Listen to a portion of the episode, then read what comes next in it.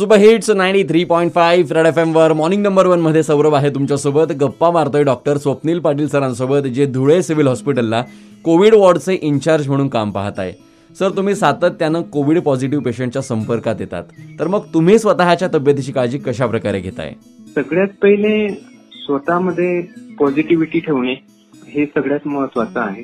दुसरी गोष्ट, जे शासनाने वेळोवेळी पुरवलेली नियमावली आहे, मार्गदर्शक सूचना आहे, जसं कोणत्याही रुग्णापासून किती अंतर ठेवलं पाहिजे, कोणकोणते बॅरियर्स म्हणजे मास्क, ग्लोव्ज, पीपीई किट या संसाधनांचा उपयोग ज्या क्षणी गरजेचे आहे त्या क्षणीला केली पाहिजे. दिवसाची सुरुवात शक्यतो प्राणायाम किंवा योगासनांपासून करून त्याचाही एक लाभ मिळतो. तर ह्या दृष्टीने स्वतःची काळजी प्रायमरी लेव्हलला घेणे चालू आहे. क्या बात आहे सर, तुम्ही योगासनं करतात हे ऐकून खरंच खूप छान वाटलं. By the way, thank you so much sir, तुम्ही वेळात वेळी काढून आमच्यासोबत गप्पा मारल्या.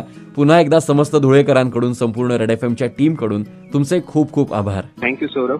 धुळेकर गप्पा मारतो तो धुळे सिव्हिल हॉस्पिटलला कोविड वॉर्डचे इंचार्ज म्हणून काम बघणारे डॉक्टर स्वप्निल पाटील सरांसोबत.